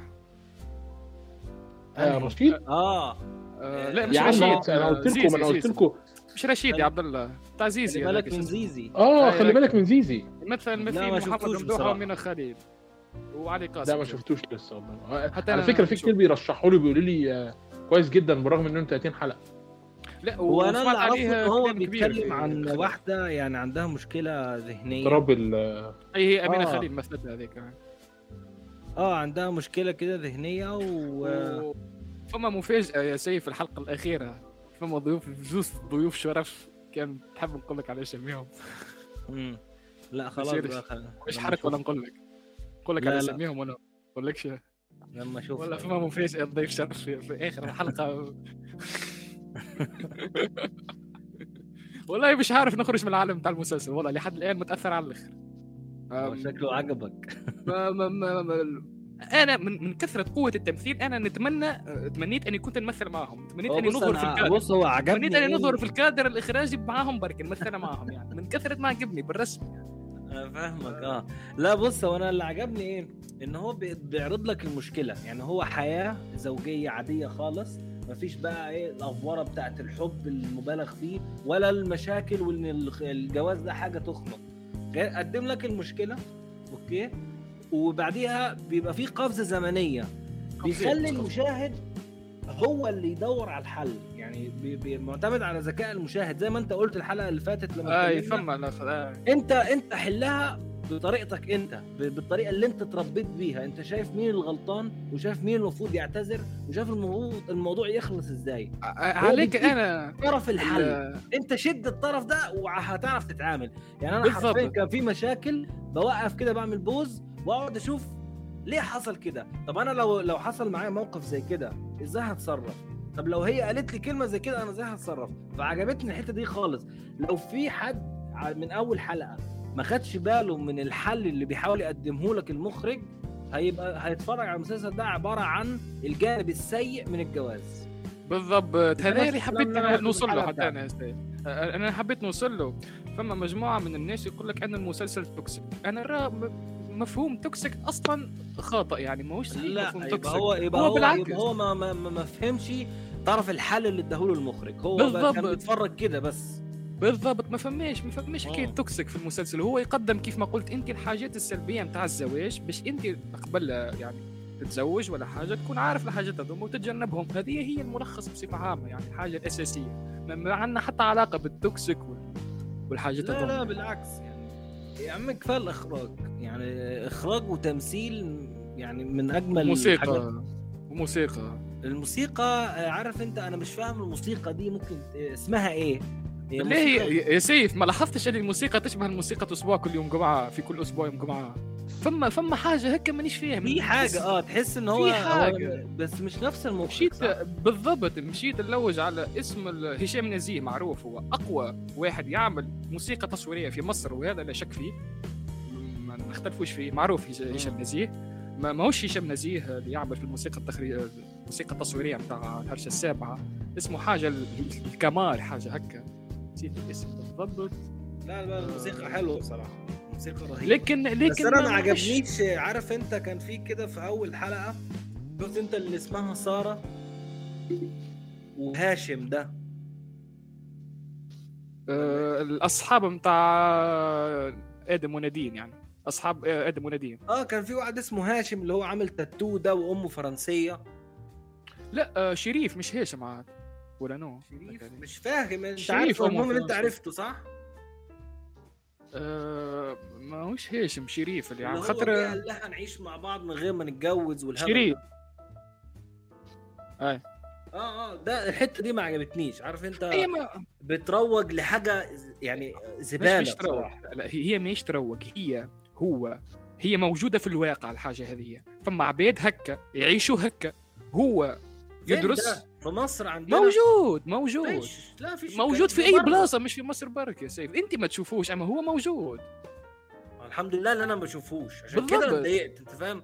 أنت أيوة، ما- حبيتش إن أنت تعرض لي حاجة زي كده. بعدين. برضو عارض لي مراهقة متأخرة عند العواجيز واحدة متجوزة بقالها 30 40 سنة عايزة تتطلق. والتانية عندها 60 مراهقة. 70 سنة وبتدور على عريس مراهقه متأخرة. عجبتني مراهقه متأخرة. والله العظيم. إيه الهبل ده؟ دي الحاجات اللي ما عجبتنيش بصراحة وحاجات يعني لا يعني ما ينفعش إن أنت تعديها. هي هي مش مراهقة متأخرة أكثر من أنها يمكن أنا حبينا نتطرقوا أن أنهم كانوا عايشين كانوا عايشين لصغارهم يعني اطفالهم أكثر من أنهم كانوا عايشين رواحهم يعني. خاطر آه، هي مثلا آه، مرت وام أم أبو نادين. كيف كانوا مع بعضهم؟ هي كانت هي كانت المرأة يعني وحدها مع تربي كان في الصغار. يعني كانت مستحملة اللي عايشته الكل كان على جال صغارها باش توصلهم وتكبرهم وتعرسلهم. فهذه هي الحاجة اللي حب هو يمكن يعني طب ماشي واللي عايزه تسيب جوزها بعد 30 سنة جواز. دي إيه اللي مبررها؟ نحكي عليها أنا. إيه؟ هي اللي نحكي عليها اللي حكيت عليها. اللي عايزة تسيب جوزها بعد- بتتكلم على الثانية لا الثانية نيها الساعة. في في. مش في في. آه فيفي فيفي في في. ديجا مش م- م- رجلها ميت. في في. في في مش رجلها ميت. ما فما نونة شوف شوف. فما فما النونة ورجلها اللي هما أم وابو نادين. وفما فيفي اللي هي أم آه، آدم. وفما المرأة المرأة الفرنسوية اللي تحكي عليها انت ورجلها اللي هما أم وابو شريف. آه الفرنسية دي بتعرفش تمثل بجنيه. بجنيه. آه والله تمثيلها وحش خالص. وحتى فيفي اللي هي أم آدم برضه بتعرفش تمثل. آه، ما زلت مش تشوفها فيفي. أنا عجبتني الحق. آه، ما عجبتنيش خالص. over شوية عجبتني. بتحس إن هي. بتتصنع. آه بتتصنع ما نعرف أنا عجبتني. أنا تحسها كده تحب الحياة و تحسها كده تعطي شوية energy وروح في المسلسل. ما حاجة كيك أنا جيتني ما بالعكس لا. يعني يمكن مش زد يمكن يمكن تزيد تحبها من بعد يمكن زلت يعني خاطر ممكن آه الحلقات الجاية آه. ما أعرفش. خاطر فما فما فما قصة هي مش تبني عليها من بعد هو بص أنت شوف الحتة اللي هي بتاعت آه، ساعة ساعة المشكلة اللي حصلت 2020 آه، شفت أنت كانوا جابوها مهملة وإن هي ما ما بتاخدش مش مهتمة بالحاجات اللي بنلبسها وانت فاهم يعني أنا كنت فاكر إن هما هيخلوها كده مهملة ومش مهتمة وما بتحطش الحاجات ولا بتلبس ماسك ولا أي حاجة كنت فاكر إن هي هتموت. ليه من إهمالها ما كان هيجي لها المرض وهتموت. فكنت بصراحة قلقان آه. عليها. يعني طول طول مم. طول الفترة دي اللي هم جايبينها أنا قلقان عليها. لا هما يوريوك في مو خاطر مو خاطر زاد في, في, في الكورونا. بس في حاجات تانية هتكلموا عليها؟ أنا كده كل آه. شفتها آه، تفكرتوني وأنت بتتكلموا عن الموسيقى على فكرة. كنت عايز انبهكم ان تحت الوصايه الموسيقى بتاعته آه، جميلة. وبتفكرني بموسيقى الجوكر لأن الاثنين متاخدين من التشيلو بشكل أساسي. موسيقى ف- إيه؟ تحت الجوكر. الوصايه جوكر جوكر فيلم؟ وتحت الوصايه قريبين من بعض لأن التشيلو عامل رئيسي في الموسيقى دي. اللي هي الوطفة ما نعرف إيش تعمل في استنى بس أنا أسمع أنت بتقول فيلم الجوكر؟ آه يعني. أيوه موسيقى فيلم الجوكر تعرفها؟ الألبوم الموسيقى بتاع الجوكر. ما أنا. بتكلم في كده إيه جاب الجوكر ل... يعني لا، الموسيقى-. الموسيقى يحكي هو، طبيعة يعني. الموسيقى هنا نفس الآلة يعني. نفس نفس الآلة تشيلو. بتقول نفس ال... نفس اللي بتاع نفس اللي عمل الموسيقى هنا هو اللي لا، عمل لا لا لا يا عم لا لا لا بعيد قوي بعيد بس أنت لما لا أنا أنا عشان أنا عشان الألبوم الموسيقى بتاع الجوكر لحد النهارده لسه بسمعه كل فترة فترة لا هو هو تابعت له- جعفر العمدة ولا لا؟ أنا لا. لا ولا اتفرجت على أول حلقة ونفس ال... عارف مش عارف cringe نفس كل حاجة. ودلوقتي منزلين هاشتاج الحرية لجعفر العمدة. يا عم ارحمونا بقى. مصر كلها بتتفرج عليه أنت عايز إيه طيب؟ يا عم بلا هبل يا عم غير غير الناس. طب أقول لك حاجة أقول لك حاجة. بالع... هو غير هيغير أهو. النجاح اسطمبة النجاح دي هي اللي طب يا عم الناس جعفر أز- العمدة ده من المسلسلات اللي مش هتدوم ل- لعش... لسنة ولا اتنين. هيخلص بتفق عمره معاك. أنا متفق على فكرة أنا متفق معاك جدا. بس أنا أسألك سؤال. هو ترند على مصر كل يوم ولا لأ؟ هو آخر كام حلقة بس الكام حلقة اللي فاتوا بس هي كانت ترند. يا را- ده رايا ده أنا عرفت حاجات وأنا ما بتفرجش. واحدة مش عارف كانت مع حد بعدها خلعته وراحت تتجوز المعلم التاني. وكل الناس بتتكلم عليها. وبيعيط. ما بقول لك آخر ك... آخر آخر ثلاث حلقات بالظبط بدأت الناس تتكلم عنه. آه، و- هو من أول رمضان للأمانة لكن الهايب بتاع المسلسل يتسجن يتسجن وهو بيطالبه بحريته.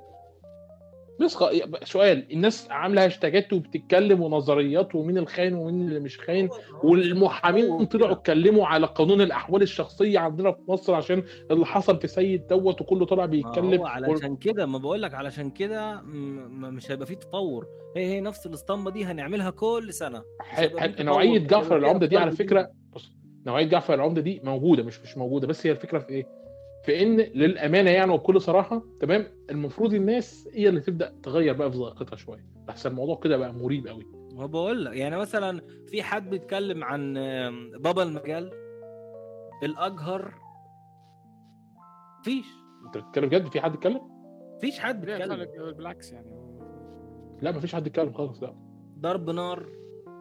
ما ما أعرفش لا ما بقول لك مفيش حد بيتكلم ولكن هي اسطمبة نجاح. نفس القصة نجحت السنة اللي فاتت هنعملها تاني وتالت ورابع وعاشر. هو ده اللي بيضايق هو ده اللي يخلي مفيش creativity علشان كده أنا عجبني مسلسل الصفارة. في فكرة في تنقل عبر الزمن في سفر في بتاع ونفس القصة موجودة في لا هي. موجودة. لا هي يا عم لا موجودة من زمان يا عم. أنا قلت. لك فيلم Click. على فكرة عايز أقول لك حاجة. لسه مصور النهارده.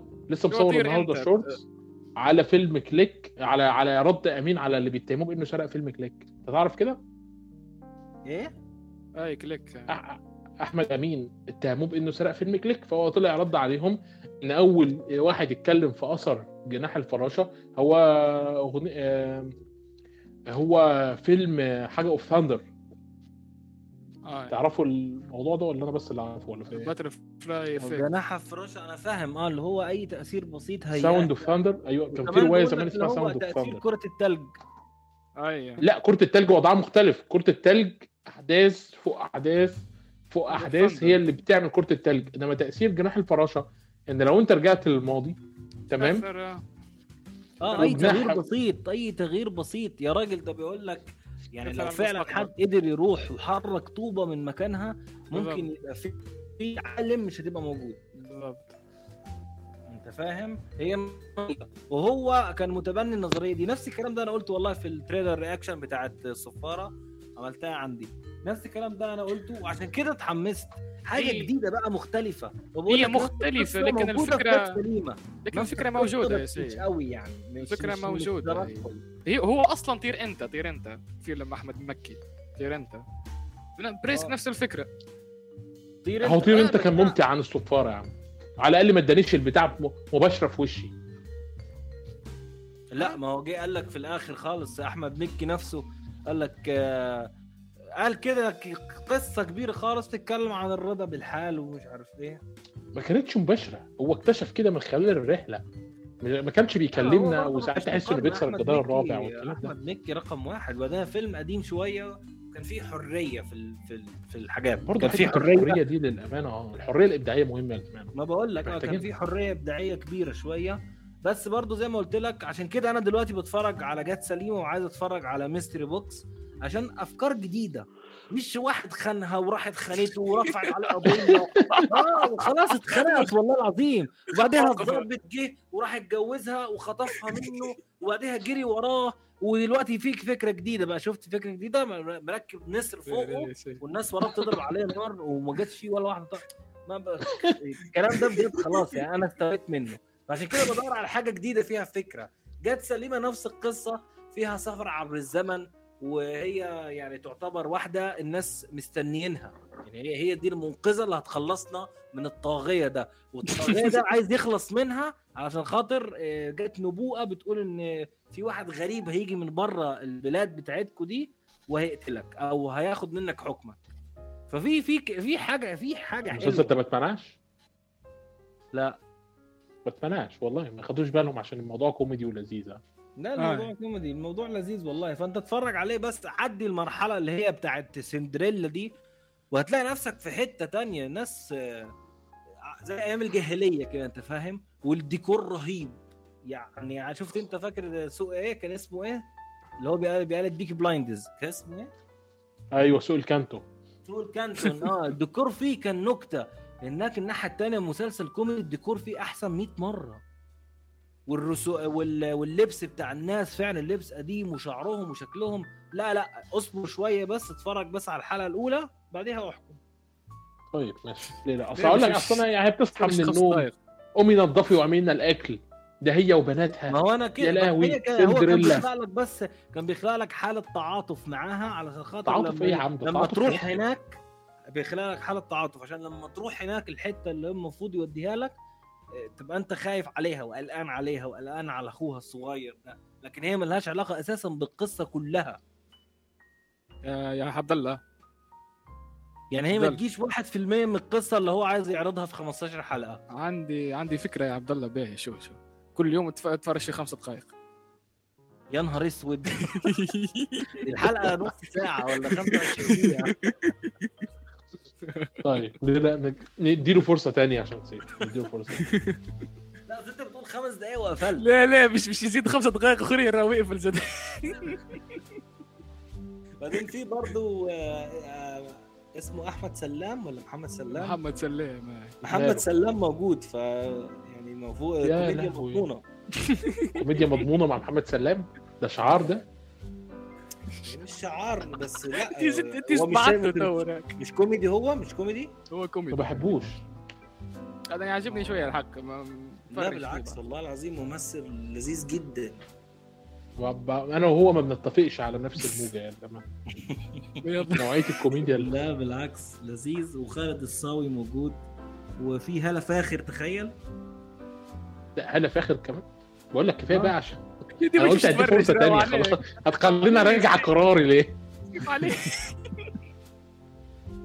لا بس والله العظيم يا ابني. طول ما واحد زي سلام بيضحك الناس يبقى فيه مشكلة. لا لا أنت اللي عندك مشكلة معلش. مستمتع خلي أمين. لك خلي لك ديريكت يا عبد الله. مستمتع أمين. اللي عليه سيف؟ كيف مش يتفرج في خمسة دقائق؟ أو ما عادش تو. إيه؟ كيف مش يتفرج في خمسة دقائق أو تو ما عادش مش يتفرج. أنا بص أصل أنا أقول لك حاجة. أنا المسلسلات العربي بالنسبة لي يعني آه، خلطة اللي هو إيه آه، آه، في مسلسلات ببقى عارف ان أنا هديها فرصة. غالبا بتبقى بره رمضان. والله في رمضان العظيم أنا عمري في حياتي ما اديت لمسلسل فرصة. مسلسل عربي. لا أنا أنا بدي أنا عندي. الحاجة الوحيدة اللي أنا بدأت بيها مسلسلات عربية ومش عارف ليه بدأته بس هو عجبتني قصته. اسمه أمر واقع. أمر واقع. عارف أمر واقع؟ ده أول مرة أسمع عنه الامانه أمر واقع بتاع كريم فهمي. أمر واقع. آه يعني سمعت عنه آه. قصة رهيبة القصة رهيبة. أنصحك بيه ده بصراحة. ده اللي أنا بدأت بيه مسلسلات. بعديها بدأت بقى في يوسف الشريف لأن هو كرياتيفيتي يا. يعني. كل سنة بيقدم حاجة مختلفة حاجة جديدة بفكرة أنت فاهم؟ يعني بص، حاجة جديدة حاجة. مش زي اللي إحنا بنشوفه دايما. بعديها لك حاجة بقيت يعني عارف أنت كل رمضان كده عشان خاطر إيه؟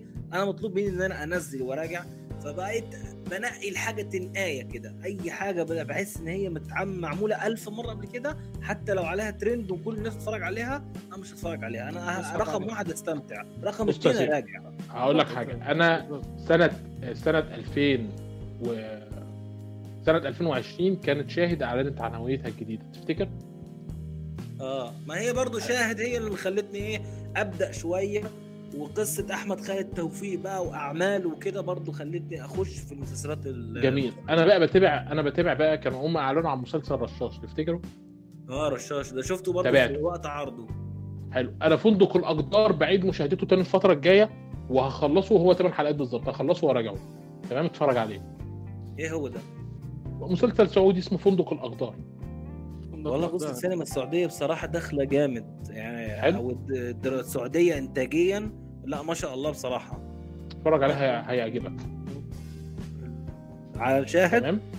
على شاهد آه. حلو. ليش شنو الاسم يا عبد الله؟ فندق الأقدار.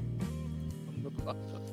ورشاش لو أنت بتتابع مين؟ أي رشاش رشاش. عارف عارف رشاش. ده نفس هيعجب الممثل بتاع رشاش. نفس الممثلين. آه نفس الممثلين تقريبا. آه نواف نواف الظفيري ده أنا ما بحبش تمثيله بصراحة. هو بحبه على؟ اليوتيوب بس. آه نواف؟ نواف آه. فعلا كان مشكلة في رشاش على فكرة. ما ما عجبنيش خالص. يا عمال بص يجي يتكلم يعني مثلا قول لي بس مين لما بيجي من بره مراته بتقول له كيف الأخبار؟ فيروح يقول لها يوم سيء. ما حدش بيقول يوم سيء. يعني اللي هو bad day واخدينها بالحرف من bad ما أنا قلت لك ما أنا قلت لك هي المشكلة إن معالجة النص مكتوبة من أجنبي والمخرج أجنبي. هو أساسا كان كله كلهم أجانب. اللي كاتب والمخرج وكله كان أجانب. بس بصراحة كان مسلسل رهيب خالص رشاش لا لا ده في مشاهد اخراجيه ممزوجة كده بال عارف أنت أنا بعشق إنك تستخدم الرموز العربية. رشاش وربطه بالخيل الأبيض اللي هو قاعد بيتخيله. رهيب. أنا ما... لحد النهارده اللقطات دي ما... انت بتصدق بالله أنا في لقطة ما انساهاش ابدا. وهي لما رشاش وصل لقمة مجده لما وقف الطريق وكان بيضرب على الناس نار وطلع آه. فوق العربية اللي مليانة فلوس وكان واقف عليها والكاميرا الدرون اخذت بعضها وبعدت لفوق فأنت اتصورت في الصحراء هو فارد إيده كده ومواجه الهوا يخرب بيت أبو الجمال. أنا ما أعتقدش آه. إن أنا شفت لقطة إخراجية بالجمال ده في السينما العربية كلها. لا لا وما آه، اعتقدش إن يعقوب- أنا اتأثرت بلقطة أساسا بالشكل ده. لا لا يعقوب الفرحان ده اكتشاف بصراحة. فلا آه، رشاش والسينما السعودية داخلة بقوة فعلا. بعدها بدأت أشوف بقى مسلسلات بره رمضان. رحت بقى للسينما ال- اللبنانية من خلال براند الشرق. آه، السينما المصرية رجعتني تاني من خلال الغرفة 207 بالرغم من الهبل اللي بيحصل في داخل المسلسل بس عاجبني حاجات بقى. بدأت أتابع مسلسلات. بدات تح... شاهد بدات تحمسني إن أنا أتابع أعمال بره رمضان. أنا لما أجي رمضان ألاقي الأعمال كلها بعرفها من أول خمس ولا ست دقائق أنا إيه لازمه بقى إن أنا أتابع العمل للآخر فاهم الفكرة؟ العمل أنا بحس دايما إن العمل اللي هيشدك هيشدك من أول العمل العربي بالذات هيشدك من الأول من أول لحظة وأنت عارف يا أنت داخل على مسلسل كويس يا أنت داخل على مسلسل أي كمان ليه؟ اللغة الإخراجية بتكلمك، القصة بتكلمك، طريقة الأداء بتكلمك، الممثلين بيكلموك، كله بيترمى في وشك يا هتكمل ما هتكملش. ممكن الجو ده يا بيخليك تدي فرصة لإن أول حلقة تكملها وتتفرج عليها فتقرر إنك تكمل المسلسل يا بيخليك تقول لأ أنا مش عايز أتفرج على البتاع ده أساسا. يا ممكن تشوف أول حلقة وتديله فرصة كاملة وبعد كده تقرر تكمل يا ما تكملوش. ديت السينما العربية بالنسبة لي. ليه السينما العربية كده؟ لإن في قصص بتستحق وفي قصص ما تستحقش وفي الأول وفي الآخر ما هو برضه لك أنا علشان كده بحب آخد رأي الناس وأشوف الناس بتقول إيه عن المسلسل وأشوف تقييماته والمخرج والكاست. تجازف. بعد كده أقرر أشوفه ولا لأ. تحبش تجازف معقول عشان أنا خاطر أنا ما عنديش ما مشكلة. وقتي وفي الآخر يبقى وحش. معقول أنا أنا ما عنديش مشكلة زي ما قلت لك إن أنا جازف. بس أنا هقول لك حاجة برضو يا آه، هقول لكم حاجة. انت أنت يا سيف وأمين. آه، مسلسل الصفار إحنا كنا بنتكلم عليه تمام؟ آه. أقسم بالله أقسم بالله أقسم بالله ومع احترامي لأحمد أمين ومع احترامي للكاست ومع احترامي الموسم ومع احترامي انهم عملوا 15 حلقة والكلام ده. مسلسل واحد من المسلسلات العربية اللي أنا انتقدتها مسلسل الكوميدي برضه أفضل مليون مرة من مسلسل الصفاره عايزين تعرفوا إزاي ممكن تقدم كوميديا وفي نفس الوقت تنتقد المجتمع وفي نفس الوقت تقدم حلول وإلى آخره. اتفرجوا على مسلسل بالطو. 10 حلقات على واتشت بلطو أنا عارفه آه. زي ما أنتوا اديتوا للصفارة فرصة كده ادوا البلطو فرصة وشوفوا هيقدم لكم إيه. آه، خلص بس مسلسلات رمضان دي عشان أنا آخر مسا... أنا آخر أفلام اتفرجت فيهم في شهاده قبل رمضان هو برا المنهج بتاع ماجد الكدواني. آه بره المنهج. أي. إيه ماله؟ ثانية بس ثانية عشان أنت عندك مشكلة يا عبد الله. ماله بره المنهج؟ آه هقول لك بيفكرني بأفلام المراهقين اللي أنا كنت بشوفها وأنا صغير اللي كانت بتيجي على ال MBC بالليل. آه تشعر إن بره المنهج شبهه كده. اللي هو إيه فاهم؟ مش مش للدرجة بالعكس والله مشاكل رهيب. يمكن عجبني أنا زاد. رهيب. ممكن يعني. هي في الأول بص هي هي أذواق. بصوا هي أذواق. بس أنا يعني الشيء دي يعني معلش. لا لا هقول لكم. حاجة اصل بره المنهج بص بره المنهج أنا بحب ماجد الكدواني بس بره المنهج طبعا. فيلم زي ما قلت لكم فيلم بيفكرني بزمان. كان في أفلام كده بتاعت ديزني اللي بتيجي على ال MBC بالليل يوم الخميس والجمعة تفتكروها؟ ما يا عم ما تاخدهاش كده برضه والله. بيفكر أنا حضرت على فكرة أنا شفت أقسم بالله نص فيلم بره المنهج قبل ما أخرج منه في السينما. ما خرجت منه هو- من السينما صار إيه؟ خرجت منه من السينما ما كملتوش في السينما. لا ما كملتوش في السينما. كملت الجريمة في السينما. أنا فاكر لأن الاثنين شفتهم قريب من بعض. بس آه. إنما بره المنهج لا. مش عارف. هو بص الأذواق لا تناقش. بس أقول لك حاجة أقول لك حاجة ذوقك لازم يعني ناخد فيه خطوة كده. بص أنا فيلم فرحة مثلا اللي هو الفيلم الفلسطيني اللي نزل السنة دي شفته. فيلم خلاط plus شفته. فيلم أميرة شفته. والفيلم المغربي ضريح. سيد طب المجنون إيه إيه رأيك في خلاط plus؟ خلاط كويس كويس. ما ما ادانيش آه، ما ادانيش ال vibe بتاع خلاط بس عجبني جدا ربطهم للدنيا ما وعجبني ربطوش آه، حاجة في الآخر. طلعت القصة كده بس. أيوه ما هي ديت الفكرة بس ربط. أنا كنت مستني ربط في الأحداث في الأربع قصص. لا لا لا. إيه؟ ما هي الأربع قصص مربوطين ببعض. وصهيب قدس موقف البرنامج بتاعه على اليوتيوب وهم اللي كتبوا وهم مش عارف قلت بس هم داخلين على حاجة ألعن من شمس شغالين لا لا لا. صهيب شغال على كده. العصر. لقطاته محدودة في بتاع أول قصة ولقطته محدودة خالص. أيوه صهيب شغال على أحلام العصر وصهيب هنا جاي كواحد من الممثلين اللي هيمثلوا في القصة الأولى. بس إنما هم شغالين على أحلام العصر فيلم تاني هو عايز يعمله؟ لا ده هم اوريدي شغالين عليه بقى لهم سنة ونص أهو. لا ما أعرفش أنا أنا أول مرة أسمع أحلام أحلام العصر ده. أنا كنت فاكر إن الفيلم ده اللي هو خلاط هو الفيلم اللي بيتكلم عنه. لا لا لا لا لا لا مش خلاط لا ده خلاط ده كده. فيلم عارف أنت بتتفرج على البرنامج بتاعه اللي هو مراتب؟ آه، مراتب وتصبير آه آه، فاكرهم. فيلم إيه؟ البرنامج بتاعه. أيوه فاكرهم. رهيب رهيب. عارف كنت بستناه من الأسبوع للأسبوع. آه بص هو أحلام العصر بشكل عام اللي أنا أتذكره إن صهيب آه، يا اعلن بدء ال- التصوير يا اعلن انتهاء التصوير الفترة اللي فاتت اخدوا وقت في كتابته و... وكانوا شغالين آه، وأخدوا تمويل وكده يعني كانوا بيجمعوه والصفحه الرسمية بتاعته على تويتر خلاص آه، نزلوها يعني فاهم الفكرة؟ المسلسل أو الفيلم آسف الفيلم كله من إنتاج الأخوان قدس وبطوله صهيب وإخراج فارس. وبدعم من الصندوق الثقافي. أنت إيه. رأيك في إيه رأيك في في إخراج فارس؟ آه فارس مخرج عظيم مخرج تقيل. قوي. تخيل بيقول لك ما خدش ولا دورة إخراج؟ لا عنده الولا الولا تقيل للأمانة ما شاء الله. لا لا رهيب رهيب بجد. بصراحة. سبحان الله يا أخي هم من زمان خالص على اليوتيوب وعمري ما تخيلت إن هم يعملوا حاجة زي كده بس بسم الله ما شاء الله بصراحة الاثنين واحد دمه خفيف زي العسل والتاني مخرج رهيب. ده رغم الاثنين تقال وكمان آه، اللوجو بتاع الفيلم يعني الفيلم أساسا فيلم تراجيدي كوميدي. خليط دوت أنا مستني أشوفه يعني. مم. فاهم؟ آه أنا يا بص يا هم خلصوا تصوير هم بدأوا تصوير فأنا منتظر الفيلم من ساعة ما أعلنوا عنه أساسا من سنة ولا سنتين. فيعني هنشوف ال- الدنيا بتاعتهم هتمشي إزاي. ومش ده مش مش خلاط خالص هم اللي كانوا شغالين عليه يعني. لكن السينما العربية بشكل عام فيها شغل كتير آه، منتظر. روح روح يا روح يا أمين يلا. فلوجة. هو 30 حلقة؟ لا لا 20 امم يا ريت كان أقل. حلوة 20 دي أول مرة أسمعها. آه والله كله 30 و15 يعني بيدي الحاجات اللي نراه فيهم أول مرة نشوفهم يا سيف. إيه؟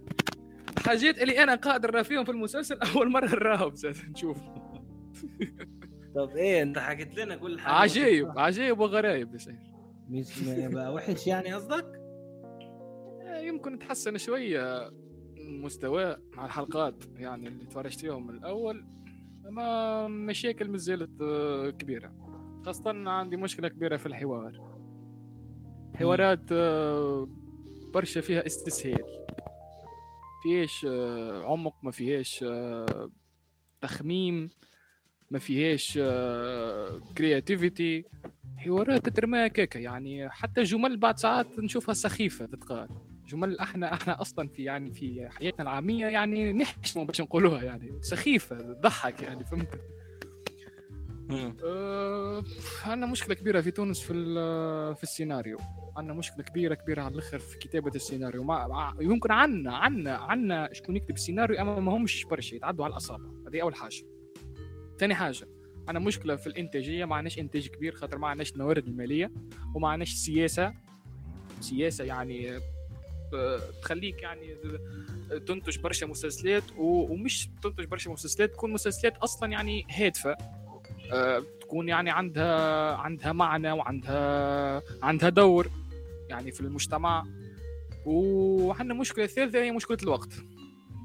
اللي هي ديما أنا نأكد عليها مشكلة الوقت مهمة برشا. يعني أنت مش تجي تكتب لي يعني سيناريو في آه، في سبعة أيام و- وبعديك تمثل السيناريو هذاك في شهر وتحب العمل نتاعك يطلع يعني متميز. يعني كيفاه مش تصير هذه فسرت كيفاه مش تصير أنت لسه مكمله يعني ولا؟ آه. هو يعني هو غدوة الحلقة الأخيرة. مم. قلت لك يعني كيفاه إحنا نحبوا نخرجوا عمل على الأقل ما قلتش أنا متميز على الأقل عمل جيد. عمل جيد. وأحنا مثلا نكتبه في سبعة أيام ولا في 14 يوم. الكتيبة بالنسبة لي أنا فما مخرجين يقعدوا يكتبوا بالعشر سنين راهو في في نص فيلم. آه 10 سنين رواية. ولا أكثر يعني. تتخيل يعني أنت ما تنجمش حتى تقارن يعني بالشيء. يعني. حتى ما عارفش مشكلة كبيرة الحق. مشكلة كبيرة. ما فيش حاجة جديدة؟ طيب ما فيش آه، آه، فما- المشاكل اللي هم بيقدموها ما حلوهاش؟ ما قدملكش حل؟ ولا برضه بيعتمد على ذكاء المشاهد؟ وعايزك انت لا لا لا لا, لا فما لا ذكاء لمشاهد أصلا. حتى المشاهد مش موجود. في مشكلة في ذكاء المشاهد نفسه. آه، شو هو القضايا اللي, اللي طرحهم المسلسل قضايا مهمة. المشكلة الأساسية نتاع المسلسل اللي نراها أنا إنه طرح برشا قضايا. حب حب يمس الجوانب الكل. حب يعني يطرح برشا قضايا برشا قضايا. و- ويصلح القضايا زادة. يعني ال- ال- المسلسل تقوش عليه يفرض عليك التصليح بالسيف. يعني كيف ما قال آه، عبد الله على على الناحية نتاع الصفارة كيف يفرض عليك إنه لازمك. ترضى بقضاء آه، الله يعني. هو آه. لهنا آه، يطرح لك برشا قضايا لين أنت تدخل بعضك يعني ما عادش تعرف القضية أنية لين, أصلا نتلهاو يعني ب بشخصيات على شخصيات ونهملوا شخصيات على شخصيات ونهملوا مشاكل على مشاكل ونهملوا مثلا ماضي شخصيات وهكا ال- ال- ال- الأسلوب والسيناريو تحسه يولي ناقص يعني ماهوش ماهوش متكامل السيناريو يولي. آه ويفرض عليك أنه بسيف التصليح يعني يعطيك الحل وبسيف لازم الحل هذاك يكون مفروض عليك. هو هو هو يعني يوريك الحاجة الصح يعني اللي لازم تعملها. أما مش للدرجه بالدرجة هذيك يعني من ال من ال من الفرض يعني اللي اللي يعملوه يعني. أه تمثيل. فاضل لك حلقة.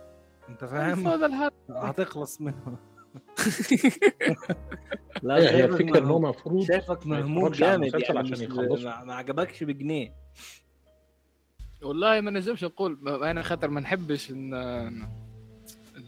المجهودات نتاع الناس وال واللي يعني المجهود اللي عملوه يعني ما نحبش نقول يعني سيء سيء ولا حاجة هكا. هما عملوا مجهود لكن مجهود حاولوا يطرحوا حاجات يمسوا حاجات يمكن يمكن ما شفتهاش قبل الحاجات هذه المشاكل هذه وعادي على. فكرة يبقى في مجهود سلبي. والله. آه والله. يا ابني صح يعني يبقى في مجهود. انت تعبت نفسك و- وجبت إخراج وت- من- وم- وإنتاج وقعدت تصرف على الممثلين وتجيب. مش تصرف يا سيف مش ما فيش شرط. موارد أصلا باش تصرف يا سيف مش تصرف بالله أيوه ما هو مش- مش شرط ما ما هو مش شرط عشان المسلسل انت كملت 19 حلقة تكمله للاخر هو هو مش شرط صحيح. لكن أنا نحب نكمله للاخر خاطر نحب نحكي خاطر كيف نحب نحكي على مسلسل كيف نحب نعمل مراجعة على مسلسل. يديله انطباع كامل. بالضبط. أنا كيف نحب نحكي على مسلسل يا نتفرج فيه الكليكا ونعطيه انطباع كامل يا خاطر أنا ما نحبش ما نحبش نوعية الناس اللي تتفرج في حلقة في حلقة. وتجي بعدك تقول لي المسلسل راهو وحش أنا يا عبد الله؟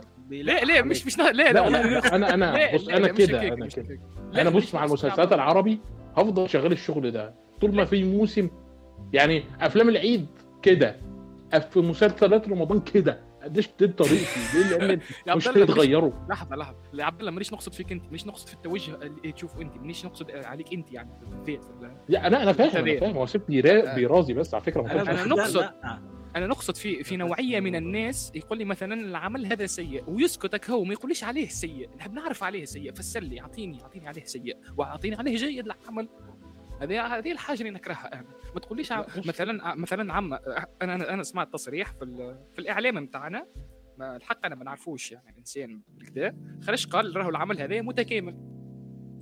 خرج. قال العمل هذا متكامل. حبيت نعرف كيفاه متكامل أنا. كيفاه واحد عندكم في الإعلام قال كده؟ أي في الإعلام قال متكامل وما فسرش. بيتكلم على بيتكلم على Breaking Bad ولا بريكنج فلوس Game of Thrones ف... ف... يعني قال متكامل و point سكت يعني. فسر لي كيفاه متكامل. اعطيني أعطيني يعني أعطيني ليزارجيومون الحجج نتاعك ما تقوليش متكامل وتسكت ما تقوليش سيء وتسكت. عليك أنا حبيت نكمل العمل الكليكا باش كيف يجي نحكي عليه ونقول سيء ونقول عليه سيء. هي هي يعني. هو هو الحق يعني تحسن راهو باش ما نظلموش يعني باش ما نظلموش برشا تحسن شوية المستوى في الحلقات الاخرى فما فما ممثلين فما ممثلين عجبوني زاد طلعوا آه، عداوا مع ما عليهم. آه، كان كان كان مش نقيم الكل يعني الملخص يعني المسلسل ككل آه، فشل في المح في محاولات إصلاح التعليم نشوف. فما جوانب جيدة لكن السلبي أكبر أكثر من الجيد.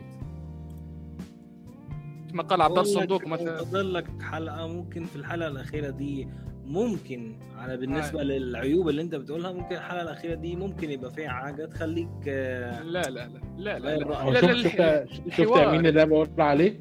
الأعمال العربية شغالة كده أول ونهاية وفي النص تمطيط. لا ما تنجمش. أيوة. سامحني تو انت سامحني. 15 حلقة يعني الحوار كان سيء في ال 15 حلقة الجايين الحوار مش يولي جيد. كيفاه شنو؟ يعني ال- اللي كتبوا ال 15 حلقة ما همش نفس الناس اللي كتبوا ال 15 حلقة الثانيين؟ هم نفسهم ولا مش نفسهم؟ لا نفسهم. بس ما مطلوب. منهم عدد حلقات معين. اي أنا ذاك على قلت لك عندنا مشاكل في تونس ال- الوقت وال ال- ال- والانتاجيه وفي الموارد المالية. تقول لي هيك كان نقول لك يعني نتفاهم. مثلا ممكن في تونس تنتجوا لا، ده إنتاج انتاجات خاص. دوله ولا؟ صح؟ إنتاج خاص. أنت ممكن تنتجوا إنتاج خاص في تونس كم مسلسل في السنة؟ والله شيء يضحك أنا أقول لك. بجد والله. أكثر مرة عملنا آه، دراميا ع- ع- عمل سنة دراميا عنا عمل الفرق راهو درامي في الخاص دراميا. عمل البرك خاص دراميا. عام سنه يعني. الع- العوامل السابقة درامي هذا. اما كوميدي فما قرابة أربع أعمال. كوميدية يعني إحنا بنتكلم مثلا. في قيمه تونس كلها في السنة بتعمل خمس أعمال؟ آه. آه. باش باش نفسر لك يعني ال- المشكلة الكبيرة انتاجيا. اسمها فماش سياسة. فماش سياسة نتاع ثقافة كاملة. ما فماش موارد مالية إنك باش باش تسخرهم باش ده, تخدم. ده بص ده يعني مع احترامي ده متناسب بشكل أو اخر مع السوق التونسي لأنه صغير في الأول. بالضبط هاي بالضبط تجي تقول هيك. اما عندنا راهو ممثلين إحنا عندنا عندنا هنا مش. متناسب. هنا 100 مليون بيعمل لك 500 مليون مسلسل وكلهم إيه، أنتم ما لا بس ماشي. ليه ليه؟ على فكرة إحنا 100 إحنا دلوقتي داخلين على 130 مليون بالناس اللي بره تمام؟ بص الهوليوود بتنتج ل 400 مليون شخص في أمريكا قد إيه؟ اللي إحنا بنعمله ده متناسب بس حجم السوق ضعيف لسه ضعيف عندنا. على فكرة حجم السوق عندنا في مصر ضعيف. لأن أنت المفروض أنت المفروض كنت بتخدم انت المفروض أساسا كمان عندك خبرات في حاجات مش موجودة عند المنطقة العربية كلها. لسه في حاجات في المونتاج بتيجي تخلص عندك في مصر. المفروض انت العملية ال- عملية ال- الشغل السينمائي عندك تبقى أعلى من كده. بس للأسف يعني اتدمر مش مش مش كل حاجة لها علاقة آه، بالسينما عندنا يعني. ويبدو كده فعلا إن لما كنت بكلم سيد بدرية قال لي قالها لي واضحة. قال لي قال لي بص السينما خلال ال 30 سنة الجايين في السعودية مش في مصر. أي وديجا في آه، حق على فكرة. أنا أنا متفق معاه الشغل اللي هم بيشتغلوه الحرية الكافية اللي هم بيدوها ال- المساحة. يا راجل حتى طريقة التصوير والإخراج. أنا النهارده ممكن أشوف فيلم لشريف عرفة ألاقي شريف عرفة بيحاول بيشر عرق عشان يجتهد إنه يخرج شغل جديد ومش قادر يواكب العصر. لأن بينما مثلا واحد زي مارتن سكورسيزي لحد النهارده من السبعينات لما أنا بشوفه لحد دلوقتي ولسه بيبهرني بأي فيلم بينزله أنا لسه كنت بتكلم كده. حاجة أنا انبهرت. ب Taxi Driver نفس انبهاري ب The Irishman. و Irishman 2021 و Taxi Driver كام؟ آه، 76 ولا؟ و2023 Killers of the Flower Moon ومستنيين عم على حرب من الجمر ينزل واربع. وأربع سوايع الفيلم يعني تصور إيه؟ النهارده النهارده مين بقى؟ لو شريف عرفة طلع واقف النهارده وقال لك أنا عايز أنزل فيلم مين هيقف؟ هيدخل الفيلم يقول لك آه أنا داخل. بس ده فيلم لشريف عرفه داخل أتفرج عليه. مفيش حد بالجزمة. شريف عرفه مش نعطيكم هيضحك. عليك والله. مين شريف عرفه عشان ندخل له؟ إن شاء الله.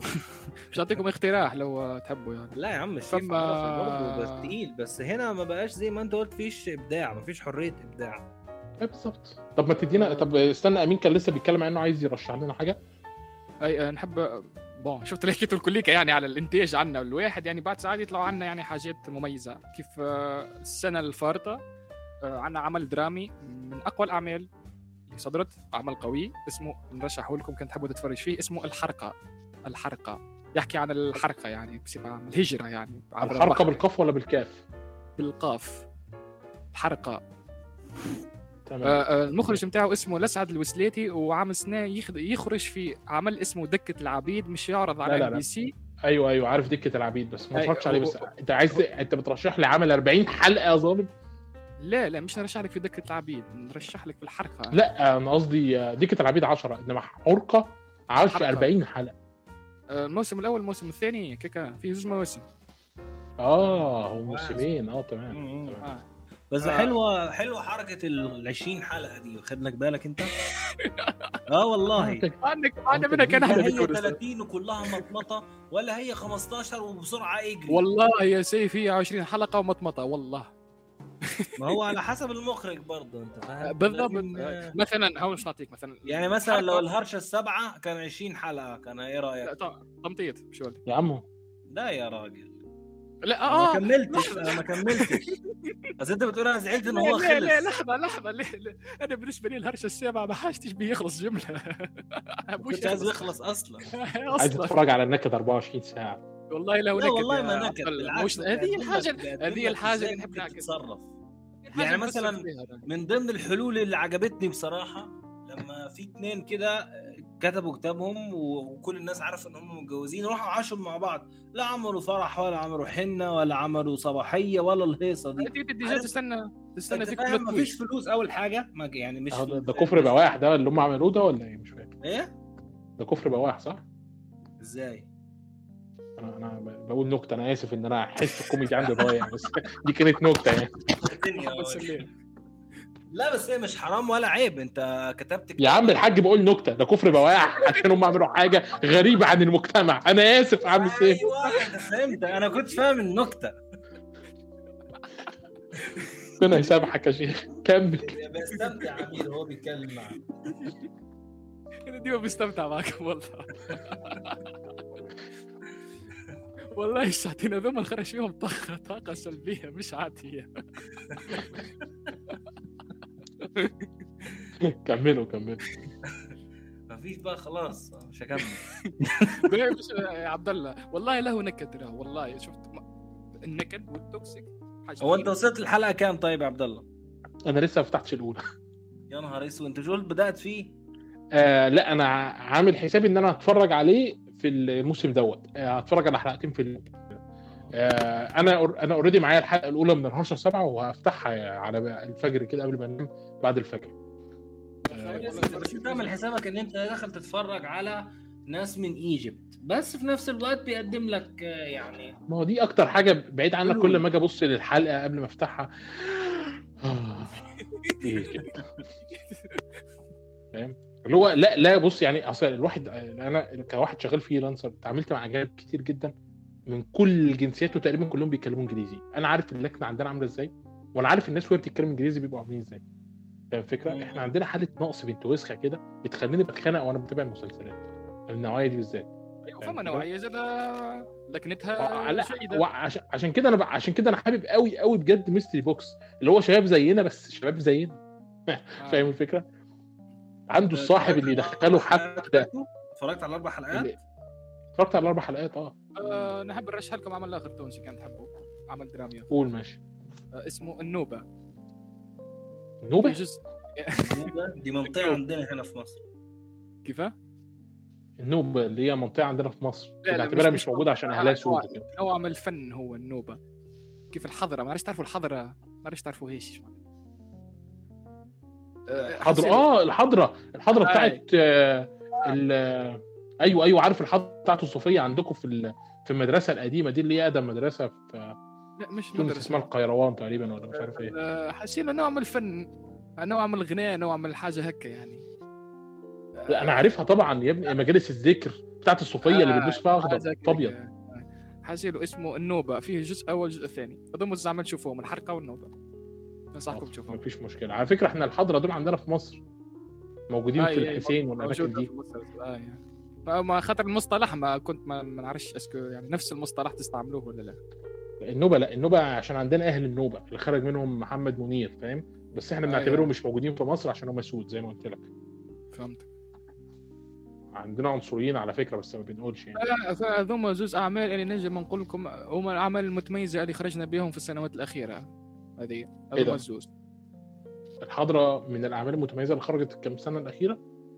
لا نحكي عن نوبة وال وال وال وحرقة. الأعمال. آه. اسمه أيوة، تمام، النوبة. تمام. النوبة. خلاص ماشي أوكي. يبقى كده إحنا تمام. عاش. حتى المخرجين بتاعهم هم أحسن مخرجين عنا في الساحة حاليا. آه لسعة الوسليتي قلت لك déjà هو تو مخرج دكة العبيد. بعد يومين باش يهبط على MBC وعبد دكة الحميد- العبيد ده مسلسل تونسي ولا عربي ولا لا لا لا عربي عربي. يخرج في مسلسل عربي. عربي, وعبد الحميد بشناق مخرج آه، النوبة. على فكرة في في فيلم تونسي كانت ع- اخد ضجة السنة اللي فاتت السنة اللي أنا كنت أكثر من إني أتابعه. كان. بيتكلم على واحد باع ظهره. آه، الرجل الذي باع ظهره حجكه ولا باع جلده. أيوه. بالظبط آه. بس ما لقيتلوش ترجمة عربي فعشان كده ما عرفتش ادخله يعني. أي ترشح للاوسكار ذا اللي حسب ما نتذكر في فيلم قصير أه آه،. هو دوت كنت عايز أشوفه محمد سعد هو سبقك وعملها وقبلهم سبقها في السينما الأجنبية وعملها بص هي بتبقى مس... الفكرة مسروقة أساسا من فيلم أجنبي بس أنا ناسي اسمه إيه شايف ولد. بس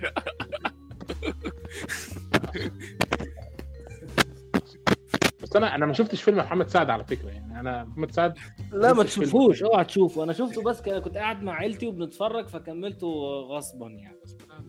اصل أنا القصة جذبتني قوي بس يبدو كده إنه قدمها بشكل معفن ها؟ طيب آه، طب عليه؟ يلا بقى حد ينهي يا شباب؟ هذا هو التخبيط اللي يحكي عليه في الأفلام يا عبد الله؟ تخبيط إيه؟ مش فاهم. التخبيط اللي لي في الأفلام. بتاع التصويت بتاع ال- اللي هو طخ- تيخ طوخ. اي هذا هو اللي لا بس هي مش طخ تيخ طوخ عشان ما نكونش ظالمين هي كده. أنا لهم في في. لا نصنع لهم المؤثرات يا عبد الله من عندي أنا. متأخر. ال- آه. مؤثرات عندك أنت ولا عندنا؟ المؤثرات أنا نصنعهم وما يستعملوهم يعني الطخه ذي بص هي دي مش عارف المؤثرات دي بص إيه المفروض المؤثرات بتاعت الأفلام عشان تفهموا الأفلام الاحترافية بتعمل إزاي. بيبقى في مكتب مؤثرات صوتية. بياخد. الفيلم إيه؟ مكتبة كاملة بتاع مؤثرات صوتية يستعملوها. لا بخلاف المكتبة يعني المكتبة أنت ممكن تستعين بيها لكن الأفلام الاحترافية بتروح لمكتب المؤثرات الصوتية بيعمل لها مونتاج صوتي مخصوص. أي فتلاقي عارف أنت المكاتب بقى اللي فيها الخص بيجي يتهرى في الإيد كده وتلاقي واحد ماسك طشت وقاعد بيدوس فيه وحاجات زي كده وتتسجل ب- بطريقة معينة وبأسلوب معين وبعد معين. هو ده كان أساسا الشغل الاحترافي. لحد النهارده بيشتغلوه في ناس بتشتغله. في هوليوود وفي ناس بتشتغله في العالم يعني. آه، بس قليل جدا لأن المونتاج الصوتي بيعوض بس لسه ما وصلناش للاحترافية الكفاية إن إحنا آه، نظبط الشغل دوت بال من غير الاحتياج للمكان النوعية دي من المكاتب يعني. فاهم؟ فهمتك. بس ف... فالشغل ده. بس بشكل عام إحنا عندنا مكتبة صوتية فعلا. ومعظمها مجاني. يعني أنت مش محتاج أنت معظمها مجاني. يوم ما هتتزنق قوي في صوت ما تروح تدفع 20 دولار ولا 30 دولار لأي موقع وخد ال- الصوتيات يا عم يعني. انت مش عارف الدولار وصل كام دلوقتي. بيستخسر. آه شايفينه كتير. يا عم اشتراك. بص في مكتبة تقريبا في مكتبة في شركات للمكاتب الصوتية دي انت بتروح تشترك يا راجل ده في. أصوات في CapCut مش موجودة في المسلسلات والأفلام المصرية. ده هو CapCut بعيد عليهم لسه ما وصلوش. اشتغلوا بال VivaShare ولا. بينتجوا بإيه هم آه آه ال Movie Cut بتاع زمان فاكر؟ بتاع ال Windows بينتجوا على الموبايل تقريبا. الموبايل ما كانوش ما عندهمش التكنولوجيا. لو بيمنتجوا على الموبايل أنا واثق إن ال- الدنيا مش هتمشي كده لا يبقى عندهم احترافية أكبر. اي والله. آه لا الو- الوضع في الوضع عندنا في السينما مؤسف. الحلقة دي حلقة اشتكاء من السينما. بكاء ولطيم وعويل. وناقص نجلد نفسنا في المرحلة الجاية خلاص. نسميها هيك نسميها هيك ما الحلقة. حدش قال كلمة حلوة. نسميها هيك الحلقة. لا لا. برا اختم يا سيف. دي ما بتختمش السيف لك لا انت المرة اللي فاتت أنا اللي ختمت. انت ما بتختمش. أنا اللي ختمت المره اللي فاتت. أنا اللي ختمت. يبقى أنا اللي بديت. أنا اللي بديت المرة اللي فاتت والله يا سيف أنا بحاول أجيب اختم يا يمين شمال مش جاية خالص. اختم هذا سيف يا ما تحطنيش تحت ضغط. بنهار تحت الضغط. يلا يا عم. حلو اللي